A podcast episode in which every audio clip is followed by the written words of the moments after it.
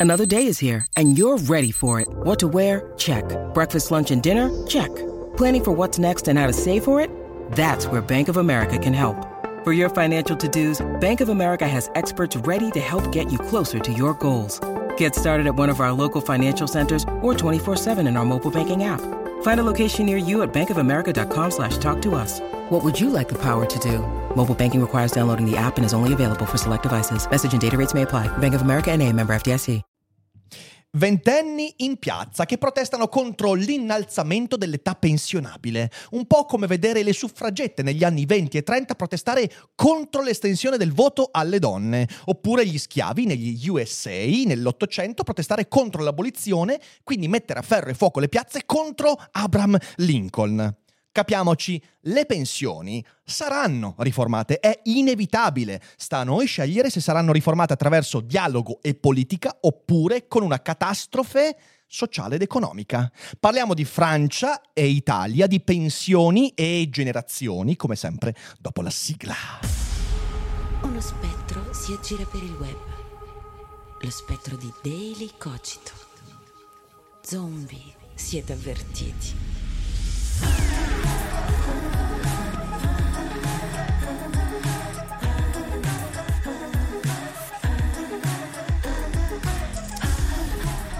Sono molto arrabbiato, molto molto contrariato, perché la questione delle pensioni esplosa in Francia è una questione che io sento molto vicina a me, come dovrebbe essere vicina a tutti quelli della mia generazione, ventenni, trentenni, ma anche quarantenni, che non vedranno la pensione e che pagano fior fior di quattrini oggi per un sistema che di fatto è già fallito.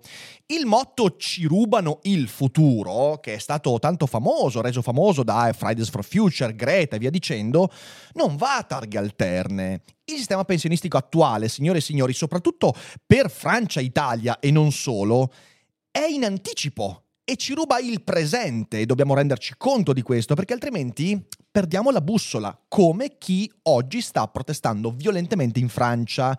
Ora, la spinta politica in Francia ricorda molto da vicino quella in Italia, quando ci fu la riforma Fornero. Giovani in piazza, inconsapevoli di tirarsi la zappa sui piedi che protestano contro l'innalzamento dell'età pensionabile e non l'eliminazione di un diritto fondamentale, ma semplicemente l'estensione di 3, 6, 8 mesi della vita lavorativa di generazioni che adesso hanno appunto 60, 62 anni, niente di criminale, eppure in piazza a protestare senza rendersi conto di starsi tirando appunto la zappa sui piedi.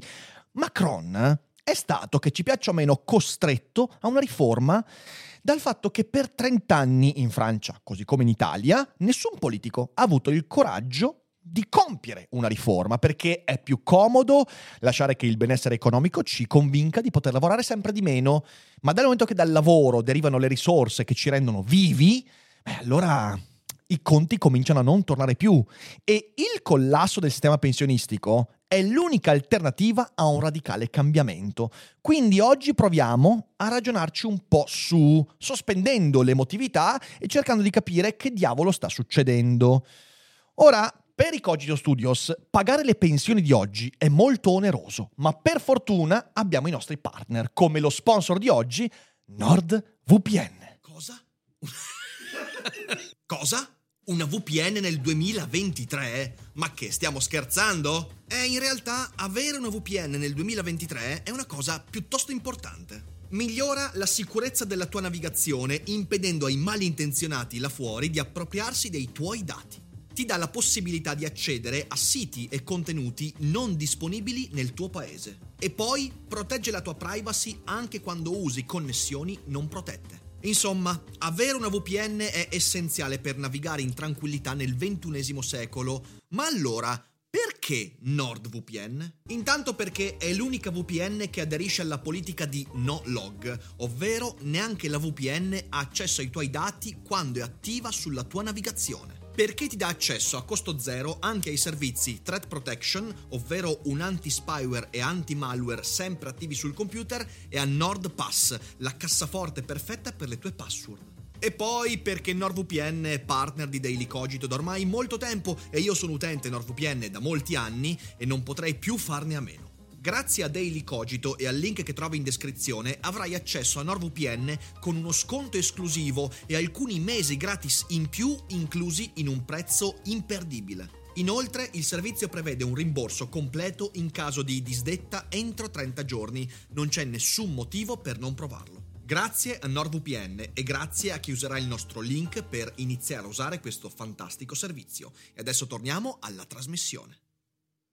Peraltro aggiungo che visto quanto l'Italia sia refrattaria alle novità tecnologiche in ambito anche informatico e web, se volete usare ChatGPT ancora oggi, ma non potete perché il garante della privacy ha deciso che non ci può essere ChatGPT in Italia, c'è NordVPN, vi permette di usarlo, ma io questa cosa non ve l'ho detta. Torniamo alla puntata. In Italia il peso delle pensioni sul PIL è fra il 17 e il 18,5% negli ultimi tre anni. Quindi quasi un quinto del prodotto interno lordo italiano se ne va in pensioni. Ora qualcuno potrebbe dire, beh, ma è tanto, è poco. Beh, ma cerchiamo di misurare. Nell'Unione Europea siamo al 10,3% nel 2020 e si è innalzato di pochissimo negli ultimi due anni. In Francia, dove c'è questo sconquasso, dove Macron ha detto o cambiamo oppure collassa tutto, il peso è del 14,8%. Ovviamente qualcuno potrebbe dire, beh, ma sono percentuali, come fai a metterli a confronto due paesi così diversi? Allora, intanto l'Italia e la Francia non sono poi così diversi, ehm, però poi se proprio vogliamo misurarli, capiamo che l'Italia è messa molto peggio della Francia, non solo per la percentuale di pensioni sul PIL, ma perché, per esempio, il PIL francese è di 3 mila miliardi di dollari. Quindi le pensioni sono il 14,8% su 3 mila miliardi di dollari. L'Italia, il PIL, è di 2 mila miliardi di dollari. Quindi abbiamo il quasi 20% su due terzi del PIL francese, quindi il peso diventa ancora più sproporzionato e qualcuno potrà dire, beh ma la Francia è molto più grande dell'Italia. Beh insomma non mi pare, cioè l'Italia eh, due anni fa era a 59 milioni di abitanti circa, la Francia ha 68 milioni, non una sproporzione così enorme, ma la cosa veramente interessante per capire ancora di più quanto sia al collasso il nostro sistema pensionistico è che sui 59 milioni di abitanti italiani, il 24% in Italia, 24% ha più di 65 anni d'età, in Francia il 17% ha più di 65 anni d'età. Quindi sono numeri incomparabili. Ora io non voglio fare l'allarmista, ma numeri alla mano, se il sistema pensionistico francese è al collasso e Macron fa una riforma che nei prossimi sette anni innalzerà di tre mesi all'anno l'età pensionabile da 62 a 64 anni, poi vediamo un po' meglio anche le altre caratteristiche di questa riforma, pensate quanto di merda si è messo in Italia. Qui invece si fa l'esatto opposto, perché da ormai anni e anni, dalla riforma Fornero in poi, tutti quanti non fanno che... Eh, sì, revisionare al ribasso, tanto che gli effetti della Fornero sono praticamente spariti. Ora, il sistema pensionistico in Francia è a rischio collasso. L'INPS in Italia è uno degli enti più indebitati in Europa. Quindi siamo veramente di fronte a una situazione che dovrebbe perlomeno farci riflettere. E il fatto che in Italia non si possa instaurare un discorso sul sistema pensionistico è prova del fatto che non vogliamo affrontare la realtà, che siamo un paese che si nasconde dietro un dito, il dito di dei ventenni che dovrebbero usare questo dito e invece usano questo dito e non va bene. Ora, i giornali e il dibattito pubblico televisivo non hanno neanche per un solo momento divulgato questi numeri, che ti permetterebbero perlomeno di contestualizzare la situazione, di capire perché Macron ha compiuto certe scelte. E quindi non ha ragionato sui motivi che hanno portato il eh, presidente francese a non solo proporre questa riforma, ma anche, ed è questa la cosa che ha fatto risaltare la notizia, dover evitare il voto parlamentare. Attenzione, facendo nulla di illegittimo o illegale. Ricordiamoci che la presidenza Macron è quella che è ricorsa il minor numero di volte rispetto a Hollande, rispetto a Sarkozy e persino Chirac a questo espediente. Eh, la Costituzione francese permette al presidente di fare questo, eh, non deve abusarne, non l'ha fatto, l'ha fatto semplicemente perché anche in Francia come in Italia è impossibile impostare un discorso serio sulle pensioni. Ma ovviamente non hanno di nuovo i giornali italiani raccontato le ragioni dietro queste decisioni, cercando di ragionare portando i numeri, no. hanno raccontato a piene pagine le proteste e le piazze e hanno parlato di quanto le persone siano eh, scontente di questa riforma ingiusta, che toglie un diritto alle persone, che fa arrabbiare il popolo. Ecco, a me sembra evidente che se c'è un vero potere forte in Europa è il potere forte dei pensionati. Cioè mi sembra che i pensionati riescano veramente a manipolare in modo eclatante l'informazione, ma non sono un complottista, quindi dirò semplicemente che siamo un paese di vecchi, vecchi che vogliono soltanto riposare in pace. E questo è un problema. È un problema per chi invece vecchio non è e non vorrebbe riposare in pace, ma vorrebbe lavorare con serenità. Ora, la situazione in Francia ci permette di dare uno sguardo a quelle in casa nostra e vorrei farvi ragionare su alcuni fatti che devono tener conto dei dati che ho fornito prima, perché la situazione è veramente allarmante. 24% di persone che hanno oltre 65 anni. Oltretutto, eh, qui in Italia abbiamo avuto anche il problema delle baby pensioni che hanno avuto un impatto importante e siamo anche uno dei paesi che ha l'età media di pensionamento più bassa d'Europa. Quindi tutta una serie di elementi che dovrebbero perlomeno farci stridere un po' la situazione. Ora, già oggi la spesa pensionistica italiana è una tassa iperdepressiva per le nuove imprese e per le partite IVA. Io ancora adesso ricordo, a differenza di tutti i miei colleghi in Francia e in Germania, quando ho aperto la partita IVA nel 2010, fine 2010, io dopo due mesi di partita IVA mi sono trovato a pagare la prima tassa di 890 euro di INPS, così dal nulla, che mi è arrivata. E sono venuto a, con- a, conoscenza di un fatto che in Francia, in Germania, se tu apri la corrispettiva partita IVA, per il primo anno e mezzo tu non paghi o paghi una cifra irrisoria, dipende dalla, dalla, dalla, da dove ti trovi, diciamo così, nel, nel, nel quadro fiscale, per quelle che sono le pensioni. Perché? Perché non ha nessun senso che tu appena inizi a lavorare ti trovi a pagare le pensioni, attenzione, non la tua, ma quella di altri, perché oggi noi abbiamo un sistema che di fatto usa i contributi delle persone che oggi lavorano per pagare le pensioni che adesso vengono erogate, a differenza di quello che inizialmente doveva essere il sistema pensionistico, perché un tempo il sistema previdenziale pubblico era legato al fatto che tu dai il tuo contributo, il tuo contributo va in un fondo ben preciso e nel fondo vengono eh, conservate la maggior parte delle risorse. A un certo punto cosa è successo? È successo che la popolazione è invecchiata, l'aspettativa di vita è aumentata e quindi lo Stato non ha più saputo gestire le cose in un certo modo e allora gli sono arrivati i primi cambiamenti e oggi non vengono conservate le risorse che tu versi per la tua pensione. No, è tutto legato a quello che infatti secondo alcuni è simile a uno schema Ponzi, cioè tu prendi, paghi, paghi le pensioni di oggi e quando tu arrivi hai la speranza, quando tu arriverai vicino alla pensione, hai la speranza che ci sia un cumulo sufficiente di lavoratori per pagare la tua pensione ma è evidente che le cose non stanno più così. Quindi, Già oggi la spesa pensionistica è iperdepressiva per le imprese, per le nuove assunzioni e ovviamente anche per le partite IVA. È iperdepressiva non solo da un punto di vista economico e quindi meramente monetario, ma anche morale. Signore e signori, io verso volentieri le mie tasse quando si tratta di far funzionare sistemi pubblici che funzionano, ma il carrozzone pensionistico italiano non funziona, non funziona da molto tempo ed è veramente a rischio. E quindi è depressiva pure da un punto di vista morale è un peso, peraltro, questo, destinato a peggiorare. Lo so che sono l'attore di brutte notizie quest'oggi, ma dobbiamo renderci conto e guardare la verità in faccia. È destinato a peggiorare a causa della crescita nell'aspettativa di vita, che inevitabilmente continua a crescere e aggiungiamo il fatto che noi cresciamo nell'aspettativa di vita, non nell'aspettativa di vita in salute, quindi poi avremo anche un maggior peso sulla spesa eh, della sanità e via dicendo, ma queste sono cose insomma che non trattiamo quest'oggi. E a questa a questo aumento dell'aspettativa di vita non seguono due cose che si sperava sarebbero seguite. In primo luogo, un innalzamento della natalità. Le proiezioni sono stagnanti. L'Italia, che è il fanalino di coda, tutta l'Europa ha un momento di grande stagnazione nella natalità. Questo vuol dire che domani, fra 10 anni, 15 anni, 20 anni, ci saranno molti meno lavoratori rispetto a quelli che invece saranno le persone che andranno in pensione.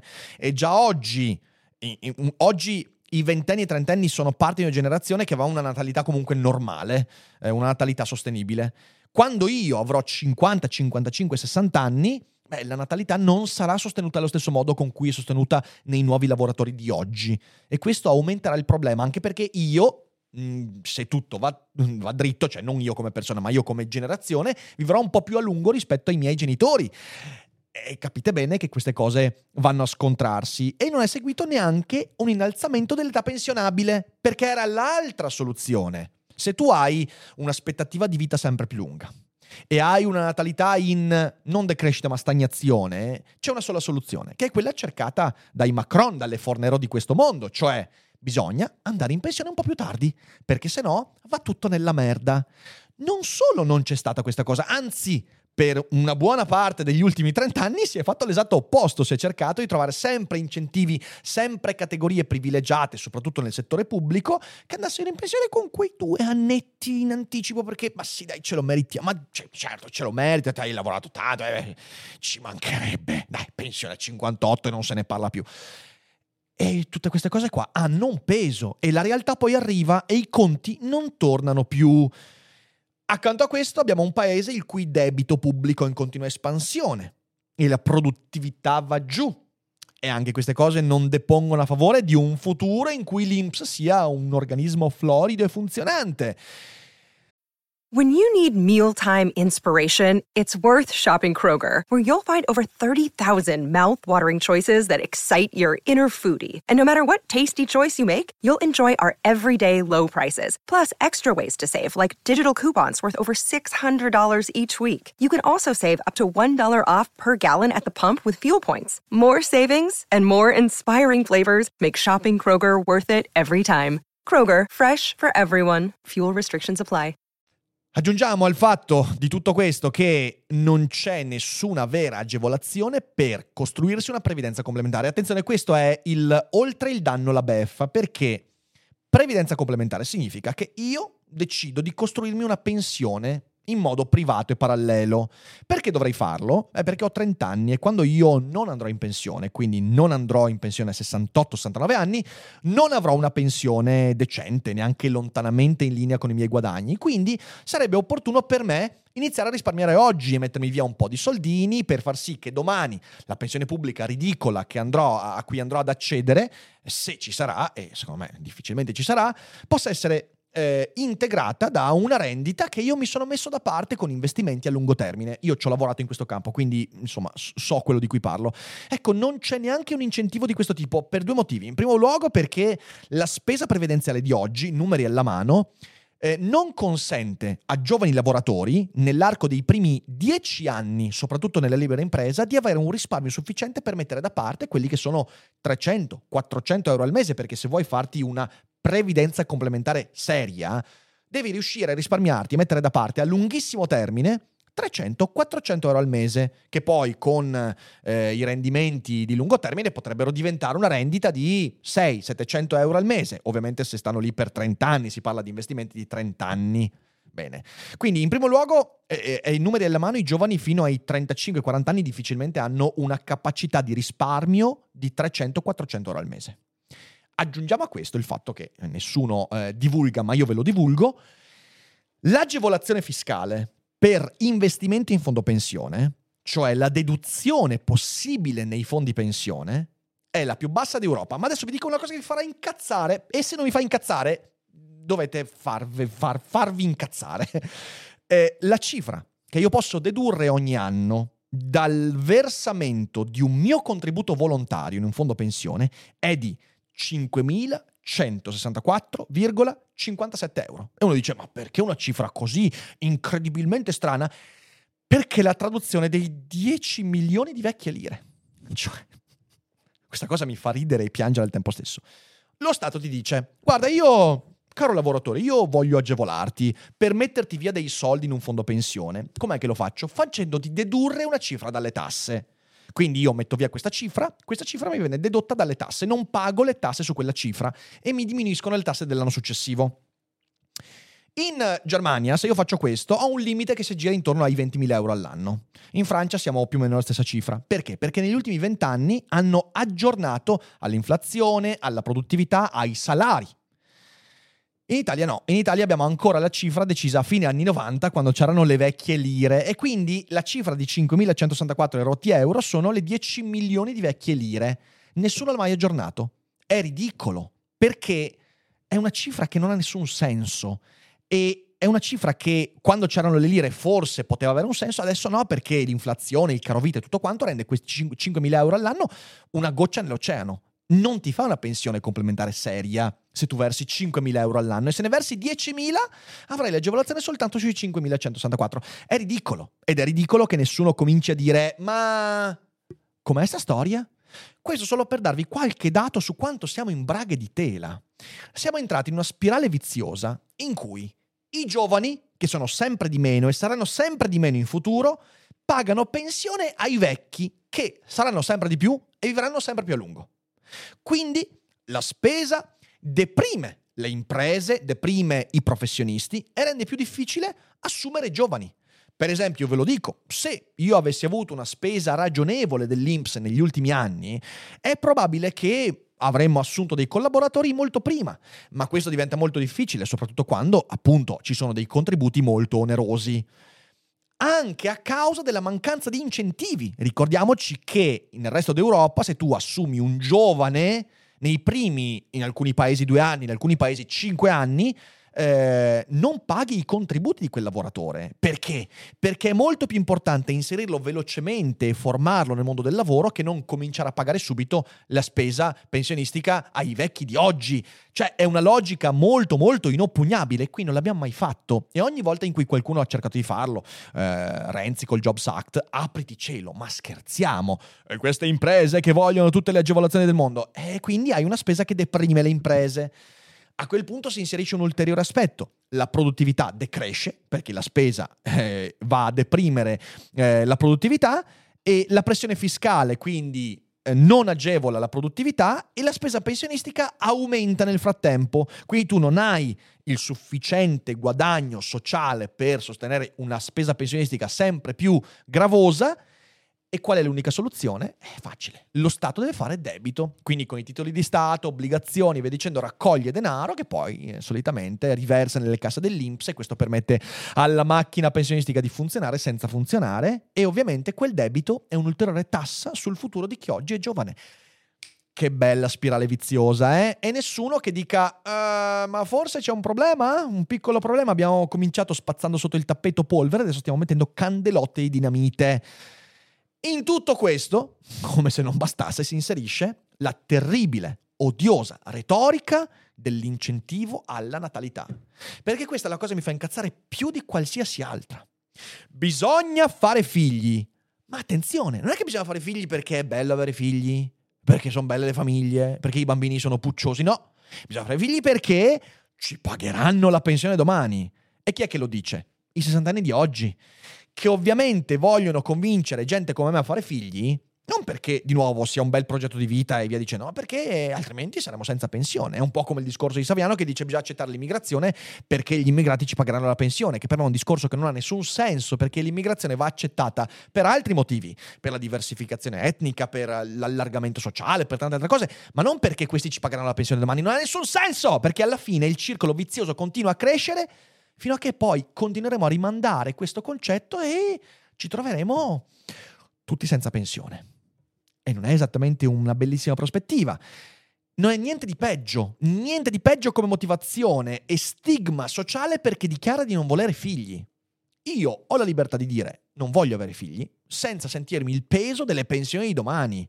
Non ha nessun senso questo discorso, che però in politica è continuamente proposto e, e tutto ciò è una trappolona, ragazzi, una trappolona da cui bisogna assolutamente trarsi. Quindi, quando io sento le distrazioni di massa, che invece di informare la popolazione sui numeri di una riforma pensionistica fatta cum grano salis, puntano il dito verso le piazze, le piazze piene di black bloc che evidentemente non aspettano nient'altro che la protesta di piazza, lo scontento pubblico per eh, portare la loro retorica anticapitalista e via dicendo.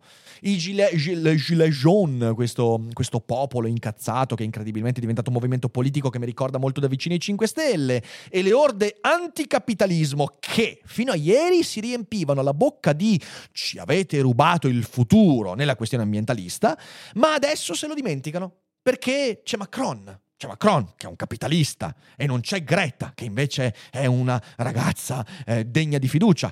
Eh, ma, ma, non si può essere col futuro rubato a targhe alterne. Cioè, nel senso, ci sono tanti modi per perdere il futuro e la questione pensionistica è una questione pressante. Mi fa incazzare questa cosa qua perché è tutto il frutto di una disinformazione e di una pigrizia, non solo dal punto di vista di chi fa informazione, ma anche di chi dovrebbe informarsi e dovrebbe semplicemente ragionare e mettere insieme i puntini. Se io ho una, un mondo, quello europeo occidentale, che invecchia sempre di più, nascono poche persone e si va in pensione sempre alla stessa età, c'è un problema ragazzi, perché o i lavoratori che sono sempre di meno diventano sempre più produttivi, e in Italia non è così, Altrimenti, che succede? Dove troviamo le risorse?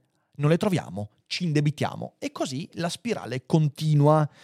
Anche perché poi, scusatemi, eh, tutto questo casino incredibile, piazze in rivolta, vetrine distrutte, black block, casini incredibili, scioperi in lunghi settimane, per un innalzamento dell'età pensionabile di due anni nell'arco dei prossimi sette anni, cioè chi va in pensione nei prossimi due anni si vedrà allungata la vita lavorativa di tre mesi all'anno.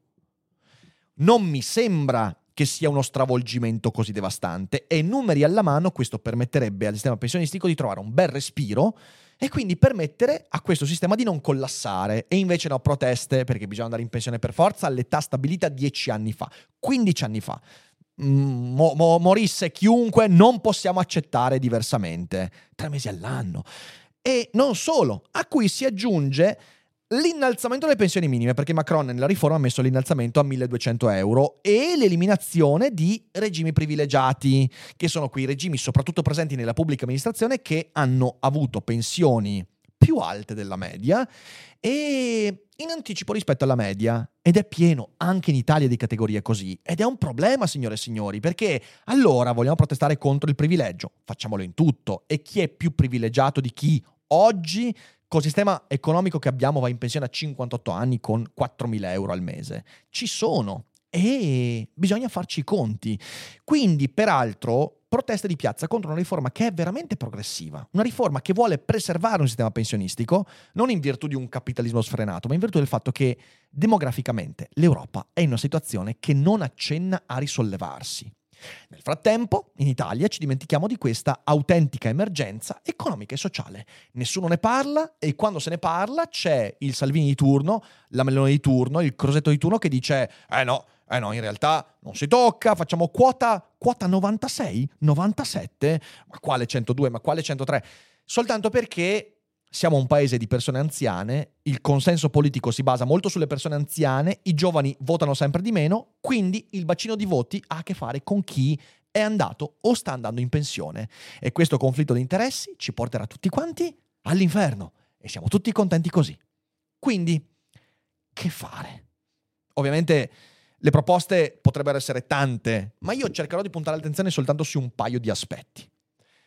Dobbiamo renderci conto, noi è chi ha 20, 30 anni, 40 anni, chi la pensione pubblica non la vedrà, perché io non la vedrò, dobbiamo renderci conto che l'unica soluzione è dare avvio oggi, senza perdere tempo, a un processo di lungo corso, cioè significa un processo che porterà via i prossimi 30 anni, che permetta ai trentenni di oggi, e ovviamente tutti quelli che verranno dopo, di costruirsi una seria previdenza complementare. Perché se il trend demografico continuerà così e tutte le previsioni dicono che continuerà così, noi dobbiamo poterci mettere da parte i soldi che poi ci verranno dati quando finiremo di lavorare. Ovvero, dobbiamo avere un sistema pensionistico personalizzato in cui io abbia la libertà di eh, mettere i miei soldi in un fondo con investimenti, prendermi anche il rischio, se voglio fare investimenti a rischio via dicendo, che poi mi vadano ad erogare in un secondo momento i soldi della mia eh, rendita vitalizia per 20 anni, 30 anni, quello che sarà la mia vita di pensione. Quindi bisogna prima di tutto abbassare il peso fiscale. Ci vuole un piano di 30 anni in cui progressivamente quello che viene versato oggi all'INPS da chi lavora venga progressivamente ridotto. Lì sì con un piano che utilizzi il debito pubblico in modo sapiente, controbilanciando e permettendomi e permettendo al ventenne di oggi di avere oggi 100 euro in più di risparmio da mettere da parte, domani 200 euro al mese, fino ad arrivare ai 500 euro al mese che oggi vengono versati proprio a merda in fondi che fanno schifo. Quindi, prima di tutto, abbassando il peso fiscale. Seconda cosa, agevolando i depositi. È impensabile che nel 2023 ci siano ancora agevolazioni fiscali basate sugli anni 90. È una cosa inaccettabile che peraltro denota per perfettamente quanto sia vecchio il sistema politico e mentale della nostra dirigenza. In secondo luogo, incentivando assunzioni con veri sgravi dai contributi previdenziali. Le aziende ne devono poter assumere nuove persone, giovani, senza doversi occupare per un tot di tempo che sia seriamente vantaggioso per le aziende e per il lavoratore, e quindi eh, contributi previdenziali, quindi e quindi iniziando a versare i contributi previdenziali dopo due, tre anni dall'assunzione, in maniera da utilizzare le risorse non spese lì per formare nuove persone, per assumerne altre, perché bisogna seriamente far sì che i lavoratori siano di più, se vogliamo pagare le pensioni di chi nei prossimi vent'anni andrà a termine della vita lavorativa. Altrimenti, altrimenti, altrimenti chi ha 80 anni si trova ad avere la pensione, a un certo punto potrebbe non vedersi più erogata la pensione. Quello è il pericolo. Il pericolo è che chi oggi va in pensione ed è già in pensione, a un certo punto non si trova più i soldi per la pensione. Voi vi rendete conto di che catastrofe sociale sarebbe quella? Un fallimento serio del colla- un collasso serio del sistema pensionistico. Cioè, ragazzi, di questo si parla. Eh. Macron la riforma l'ha dovuta fare per quello. E poi, lo so che darà fastidio a tanti, ma è inevitabile. Un drastico, sempre più drastico e più tardiamo più sarà drastico, innalzamento graduale dell'età pensionabile per, non, per lavori non usuranti. È evidente che quello che ha lavorato in fonderia per 35 anni non può lavorare per altri 10 anni, è evidente, ma l'impiegato postale, eh, ma il, il dirigente eh, della pubblica amministrazione, eh, così come il, eh, l'ingegnere tecnico e tanti altri lavori. Certo, certo, è, è, brutto da dire, certo, è brutto, ma di fronte all'emergenza demografica si può pensare di innalzare l'età pensionabile di due, tre anni nell'arco dei prossimi dieci. Certo che si può, senza pensare che questo sia un sopruso. Innalzando quindi gradualmente l'età pensionabile per lavori non usuranti, facendo capire alla gente che si tratta di un patto tra generazioni e non un sopruso del capitalismo, come sembra sempre leggendo giornali e sentendo divulgatori della domenica. E adesso un bel caffè finito. Perché rischiare di rimanere senza caffè quando puoi abbonarti a Caffè Borbone? Prezzi vantaggiosi, costi di spedizione inclusi, tante possibilità di personalizzazione e l'abbonamento lo sospendi quando vuoi. Decidi tu la frequenza, la qualità, scegli tra le cialde e capsule compatibili e crea il tuo mix di gusti e miscele. Mai più senza caffè con l'abbonamento Caffè Borbone. Tutte le info su caffèborbone.com. E poi ovviamente mettendo accanto a questo un tetto senza eccezioni alle pensioni d'oro che qui in Italia mangiano un'enorme parte della spesa pensionistica. Queste sono le cose da fare. E la politica in Italia vuole farle? No. No, perché in realtà qui siamo il paese che arriva come la nottola di Minerva, sempre sul far della sera, sempre quando è troppo tardi. E allora io dico, cari trentenni, quarantenni, cinquantenni, sessantenni, dobbiamo renderci conto che serve un nuovo patto generazionale che si basa sulle pensioni. Le pensioni adesso sono l'emergen- l'emergenza generazionale economica e sociale più importante. In Francia hanno cominciato ad affrontarlo in modo giusto, sbagliato, fatevi voi la vostra idea, però senza ideologie, come invece stanno facendo purtroppo le persone che in piazza stanno scatenando l'inferno contro una riforma che numeri alla mano, non è solo necessaria, ma anche abbastanza equilibrata. Qui in Italia torneremo mai a parlare di pensioni in modo serio prima del collasso? Non lo so, io sono preoccupato e mi piacerebbe riuscire a dibattere più serenamente di questo, ma come possiamo vedere dalla politica oggigiorno imperante, è impossibile, perché ci sono più pensioni e meno cannoni. E questo è il problema del nostro tempo. Spero con questo ragionamento di aver fatto almeno girare qualche rotella. Mi sono scaldato ma perché l'argomento pensioni mi sta veramente molto a cuore e trovo che la stupidità con cui si sta dibattendo su questo tema sia preoccupante. Ditemi voi cosa ne pensate. Ovviamente adesso in live non uscite perché leggiamo qualche commento e andiamo anche ad aprire la chat vocale come ogni venerdì, quindi non uscite. Per tutti quelli che hanno visto la puntata indifferita, condividete, lasciate un mi piace, lasciate un commento, fate conoscere Daily Cogito alle persone lì fuori, magari qualcuno dice mm, a sta roba non ci avevo pensato. Grazie mille a tutti per aver seguito e niente, ci risentiamo presto e buona pensione che non arriverà mai a tutti quanti. Ciao!